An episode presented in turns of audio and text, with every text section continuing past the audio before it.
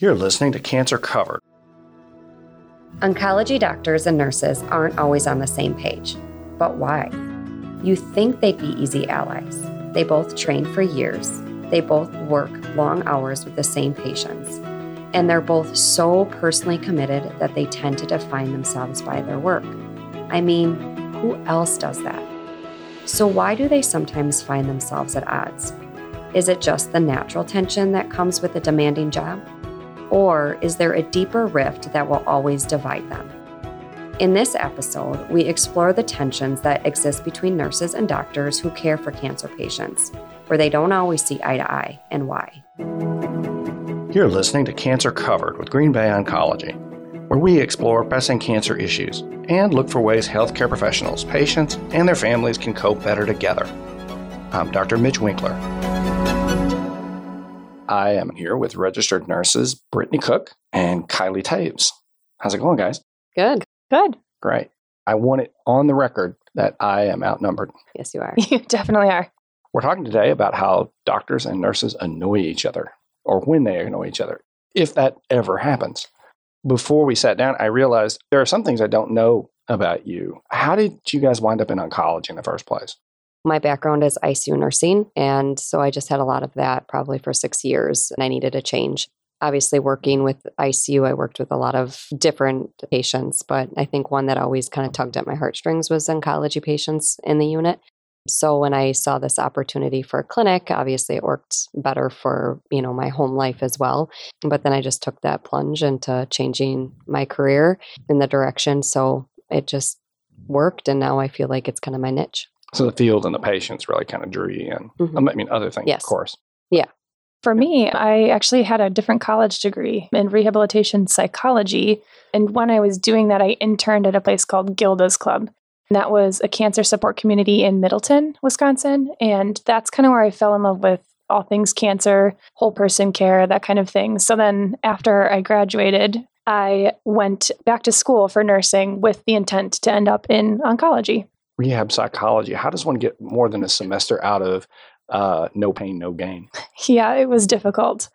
And lots of different trajectories with that undergrad, which I did none of. So that's why I'm here in oncology now. I have never done either of your jobs. What's your day like? So I have that different role as the care manager. Well, what does that entail? So that entails we work closely more with the MDs, and we do a lot of consults. We do a lot of education. We do a lot of follow-ups with different genetic testing, your mutation testing. We do a lot of follow-up with patients, and we just kind of guide them in a different way throughout their journey. I have a lot of communication with them, as well as the tertiary centers that they go to for second opinions or surgery, things like that. Coordinating flow and then educating them as well. Correct. Yep. Restating what the doctor said better.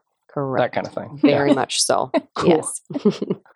What about you? I'm pretty much full-time in the infusion. So I'm one of the nurses downstairs that does the treatments, gets them connected to their chemo, accesses ports, kind of carries through the orders, essentially. Okay. And how long have both of you been doing that gig? The care manager role I've been doing for 2 years now, mm-hmm. and I was in infusion before that. And me, just 4. What are some of the challenges, difficulties of your jobs that most people aren't aware of? Oh, that's a tough one. That is a tough one. It's a loaded question. I think the first and foremost is difficult.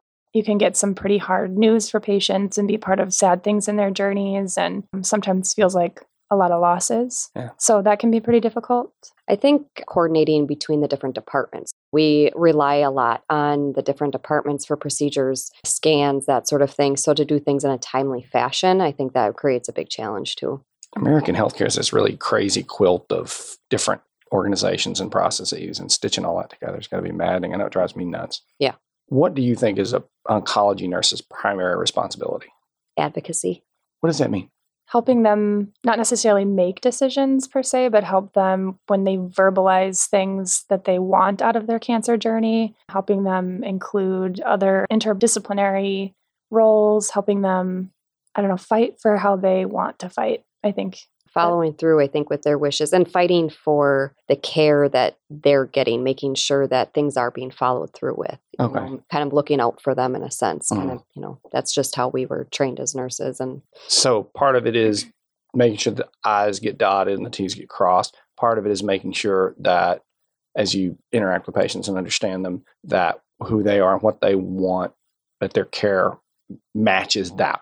And that maybe sometimes if they get misaligned, tweaking it back. Mm-hmm. Yeah. How do you do that when you detect misalignment?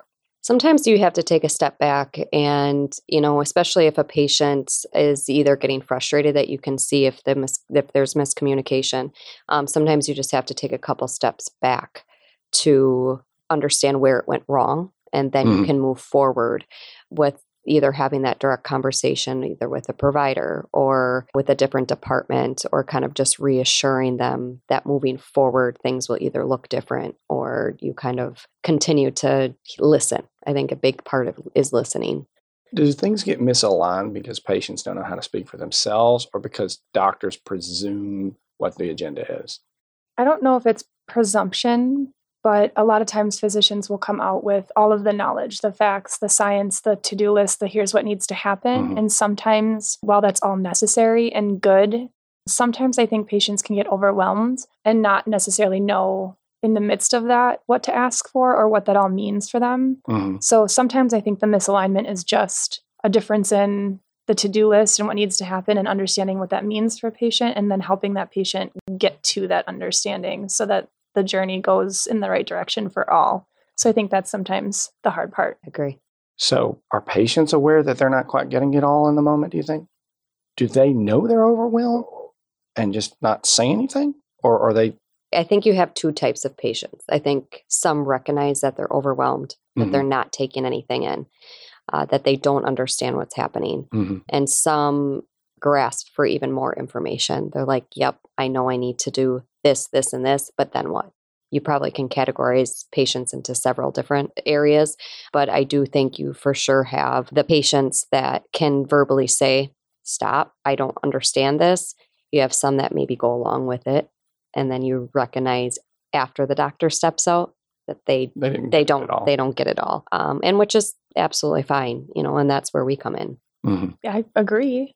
I mean, I think that's you don't know necessarily until I think Brittany said, until the MD walks out of the room, then they have a second to breathe. And then that's when all the questions and all the concerns can come out for some patients. Some take it home and they read and read and read, and then they'll go for a little while and then come back with confusion and questions. So I think it's pretty independent to each patient and each support system too that they have.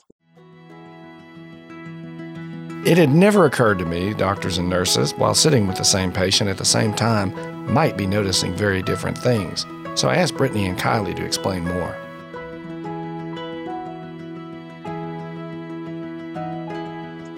Can you tell sometimes in the room that the patient's not getting it? Yes. Like how? They either nod a lot.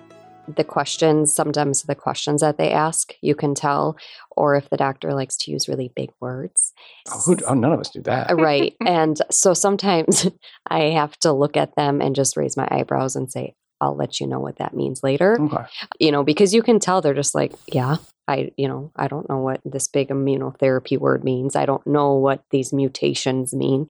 Kind of taking note for myself to be like, let's just step it down a notch and I'll explain this later.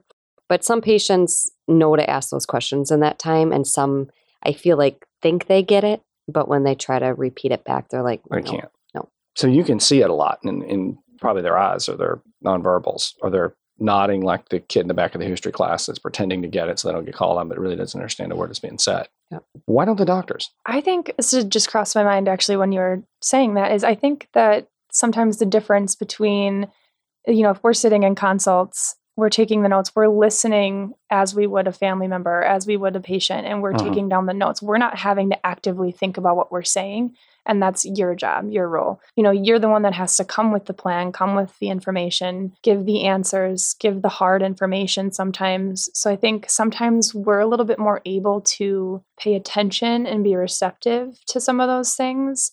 Not that our agendas are different from doctors, but just the time that we have and the abilities that we have in the moment to not be the one making the plan. We can just listen.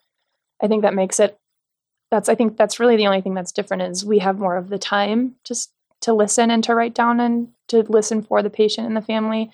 And sometimes that's not the same always for MDs. So maybe it's too hard to talk and observe at the same time. especially when talking about the ins and outs of a treatment or a diagnosis, I would say. I think so anyway. I do think it's the personality of the doctor though too.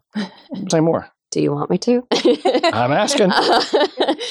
I do think there are some doctors that are more focused on the science of it. The how do we get this? How do we attack it with the science of it? And then you have the doctors that can recognize more of the emotional aspect of it. On let me explain a little bit further. Let me draw you a picture for visualization. Maybe it's that's how the doctor learned themselves, or, you know, or some doctors can get focused on just more of that scientific where patients just don't get that a lot of times, depending on their background. Mm-hmm. But personality, I think, I mean, everybody hears about a good bedside manner doctor. What does that mean? No one runs into the room, drops off the diagnosis, and then says, sorry, I have 16 more patients to see, even though that's normally the case. Like all of the MDs here do a good job despite their busy schedules, but bedside manner is tricky and it's independent to each MD. So well, there's a lot of different ways to skin a cat. You know, I mean, there's a lot of ways to do it. So the communication is challenging sometimes. I agree with you. I think doctors come up short there a lot, myself included. An oncology nurse's primary responsibility is advocacy, education. From an infusion nurse role, ensuring that the plan set out actually goes as planned. And that's like really specific to even just down to what meds are given and when, and that they're given safely. I think that's kind of even an in the moment bigger role. I mean, we take care of patients a lot, like more whole person, but a lot of the main role for the infusion nurses is to ensure that the plan that the MD sets out gets done. So what I'm hearing is advocacy, education, execution. Yeah. That's okay. Good way to put it. Okay. Yep. No one should carry the burden of cancer alone. A cancer diagnosis can make you and your loved ones feel isolated and alone, just when you need support the most. I'm Addison Young. And I'm Tom Beckers. As social workers at Green Bay Oncology, we know that meaningful connection brings strength and healing. Sharing the experience in a safe space with others on a similar path is often powerful and therapeutic. That's why we offer a free monthly virtual cancer support group facilitated for you and your loved ones. Wherever you are on your cancer journey, you are always welcome. To join us, visit gboncology.com/events.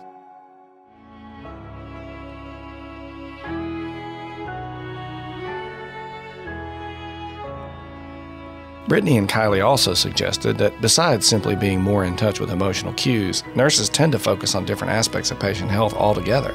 So I asked them to explain further. When you say nurses take care of the whole person or focus on the whole person, what does that mean? I think we look at a patient in more of a holistic fashion. You know, we look at their emotional well-being. We look at, they have questions about diet or alternative therapies like acupuncture or, you know, supplements, exercise, those types of things that we can kind of advise on, or we can refer them to other areas that maybe can answer those questions that can complement their treatments. And some, you know, kind of going back to more of the scientific thinking of the doctor, I think some doctors like to think more of the scientific, what has been proven. And I think nurses kind of look at the whole person as in emotionally, how can this affect them as they go through this? Because mental health, as we know, it's a huge thing in someone's life and it needs to be recognized and also dealt with, especially with cancer diagnoses. I think evidence is really useful for saying, we know X shrinks tumors. I think evidence is a lot harder to use to say things like, we know that Z makes people happy. Right. But they're both important. One aspect of a person can be well served with science. The other parts may not be very well served by medicine.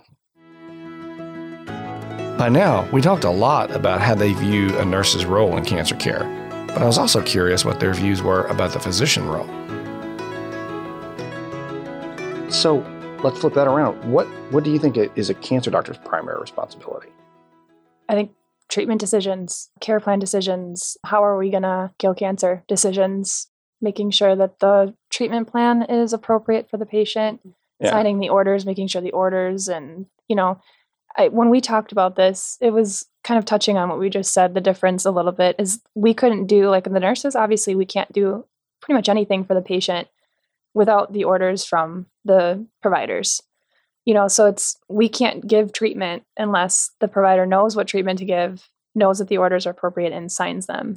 You can't just decide to do something on your own. You can execute something that was decided to do. Mm-hmm. So we don't always have that kind of autonomy, which is where sometimes I think some of the frustrations can set in, because our hands are tied a lot of times, even though we know the answers. Say more. So, you know, if a patient comes down and they're having heartburn, we technically can't even just like order Pepcid without an MD saying, yep, and signing it. So, you know, there's a lot that we know, or not a lot that we'd like to do, that would be technically deemed out of our scope. So we need the providers with that in their scope, you know, to maintain treatment, to maintain medications, to maintain orders so that we can then execute them. But it feels how when you know something that could be done that you just can't make a reality without somebody else signing off on it. What does that feel like?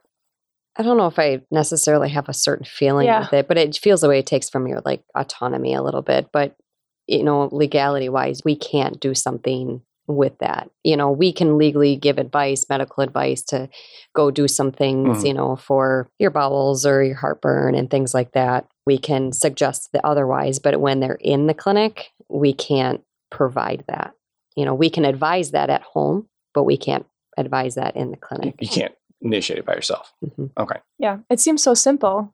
It really does, but it's literally a licensing thing. Yeah, no, so I know that's probably what causes frustration for providers too, is because you might think like, oh, we'll just, you know, the answer, just do it, just take care of it. But we can't always. Not legally. Correct. What I think you said about what a physician's primary responsibility is exactly right. Your entire day is you make decisions all day long. If I was going to summarize what I think a cancer doctor's primary responsibility is, it's making decisions that help patients achieve their goals with regards to their cancer situation, whatever those are. I mean, I have to know what they are, of course. Mm-hmm. But other than that, it's just an endless number of decisions. We do forget that sometimes. You said the frustration comes in. The frustration, you know, on your end from, I know this thing needs to happen, I just can't make it happen. The frustration on our end of it's just like, I already have 30,000 decisions to make. Now I have 30,001, and it's not even really a decision. Is Pepcid okay? Yeah, I know it's okay. Of course it's okay. Why do you need my okay? Because I need your okay. Mm-hmm. It's not up to me. Mm-hmm. Yep. It's the law. It's the law. But your advocacy role, so you can't decide what the care plan is going to be. Can you influence it? I think so. I've learned like in my role for how much more I feel like I've learned from the doctors. I feel like I see a lot more of that thought process. Mm-hmm. So the more I get educated in oncology, I love that I can have that open conversation with the doctors on the treatment plans, asking why not this regimen versus this regimen? Would you consider this? And there has been times where we've had like more detailed conversations with it, whether obviously it wasn't my decision or not. But even as far as imaging, you know, suggesting, you know, what about getting this scan versus this scan? You know, part of it, I ask questions just to educate myself too, because I feel like that's just what has made me better in thinking as a whole for the patient.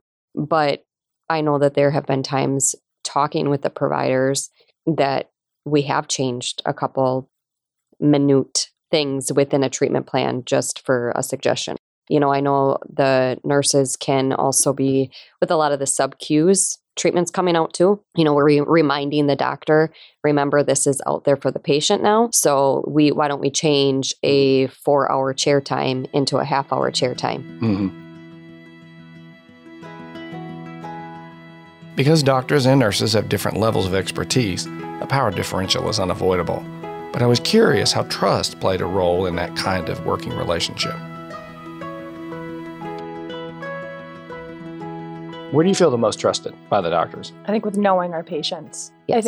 I don't think any MD, like if I came into an MD and I said, hey, this patient really struggles with Benadryl, I'd like to do this, then I feel that the MDs trust us because we know the patient, or we know that, you know, this person on Fridays likes to do this and can't because their treatment's on a Wednesday. Like, would you be okay moving a treatment up a day or two so that, mm-hmm. you know, we really get to know our patients. And I think that it feels nice when the MDs can say yes to those things and like let us participate in making some of those decisions on behalf of the patient because of how much we're trusted by the patients and how well we know them. Is that what usually happens? I'd like to think so. I mean, I think quite often doctors are all providers are super receptive. I've always felt that providers are receptive to my requests. I don't know what to call it, a request, but tweaks or the knowledge that I bring, the suggestions based upon knowing the patient. I think some of that has to do with, though, the relationship between you and the doctor, though. I think, you know, when you work here for a while and the doctor knows you, they start trusting mm-hmm.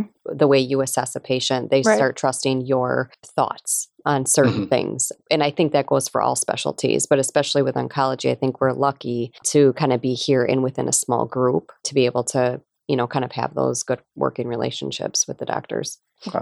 Where do you feel least trusted? I don't know if least trusted is the right word. Maybe most challenged. Oh yeah. Okay. That's is going back to, I think, probably that autonomy piece, just what we can and can't do, you know, or, you know, I know it's so frustrating that we can't do some things for the MDs. And sometimes I think the other thing that we sometimes forget is, here, it's so nice that we have all of these departments doing all of these pieces for the patient. But I think as nurses, sometimes the MDs challenge us to get everything done. Like all of a sudden, we're contacting financial and we're contacting the dietitian and we're making sure the pharmacy has drug, and it all kind of seems to swim through the nurses. And then when it doesn't get done, that challenge comes directly kind of back to the nurses. I don't know, Britt, do you agree? I do agree, but I also will put this back on personality. Yeah, you think? I do. I think the personality of the doctor depends on the trusting relationship and on certain things, because some doctors like to do it themselves. Mm-hmm. Some like to follow through. Do stuff,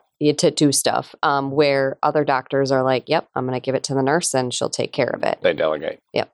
Are you more of a delegator or more of a do-it-yourselfer? Right. Mm-hmm. Okay. Which one am I? I'm a delegator. Yeah, no, I would assume that I probably am. Yeah. And working inpatient, I think mm-hmm. you have that. What do you all imagine a physician's day is like? I can't imagine what a physician is like. I mean, you have because, to. Surely you know, I'm not saying you're responsible for being accurate. I mean, I probably came into this with an imagination of what your day was like. That's probably not accurate. Yeah. What do you imagine ours is like? I feel like it's probably easy breezy, 5 patients, right. 2 lunches. Yeah. Several cocktails. Yeah, several cocktails in between. No, it's not like that. Oh, I mean, I give doctors a lot of credit because mm-hmm. the meetings, just the responsibility of knowing the research that's out there, mm-hmm. knowing new drugs, knowing that, this is the way we used to do it even 2 years ago. Well, nope, things changed and we're going to do things a little bit differently. I think between the meetings and 18 patient loads, mm-hmm. sometimes 20, no lunches, no breaks, responsible for your documentation, mm-hmm. signing orders, dealing with the annoying nurses, asking question after question about stuff. Dealing with other providers. And providers, mm-hmm. too, because, and about 6 phone calls between every patient. Exactly. That has to be signed and then more decisions right. to make. So, mm-hmm. right. yeah. Yeah, just because you have a physically 18 patients to see doesn't mean that you're not dealing. And then in basket, that's always got to be a good one. Well, they're just different ways to make decisions for patients. So I mean, they actually are patient care opportunities and how you handle those. Mm-hmm. And I mean, especially that, I think getting that right. I mean, sometimes it's just do this mm-hmm. and it's easy. And sometimes it's here's why we need to do that. And you kind of explain it, because if you actually explain it badly, then you're going to get 6 more calls on it, explaining it mm-hmm. to force you to explain it the proper way. Yep. Because smart people are going to go, that doesn't make any sense, or I need to understand why, because I care about the patient. I'm advocating for the patient. So it's pretty well jammed full. Last week, I looked down at my watch and I'm like, why am I so uncomfortable? I look at my watch, it's like 2 p.m. I'm like, that's why I haven't peed yet. You know. Not since I left home. That's what that pressure is.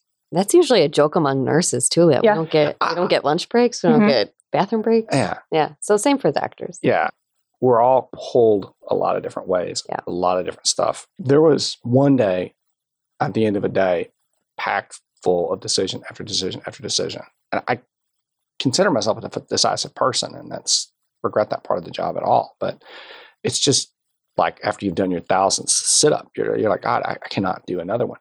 I went to a restaurant after dinner to relax, and I was handed a menu, and I actually teared up looking at the menu thinking, I cannot mentally make another decision. I just cannot. It's done. That muscle is plumb wore out. Just bring me the special and whatever it looks like I would enjoy, and that'll be fine. To hear part 2 of our conversation, be sure to catch our next episode. Thanks for joining us on Cancer Covered. Please let us know what you think by leaving a review. To learn more, read our blog, request an appointment, search available clinical trials, or even apply to become a member of the team, go to gboncology.com.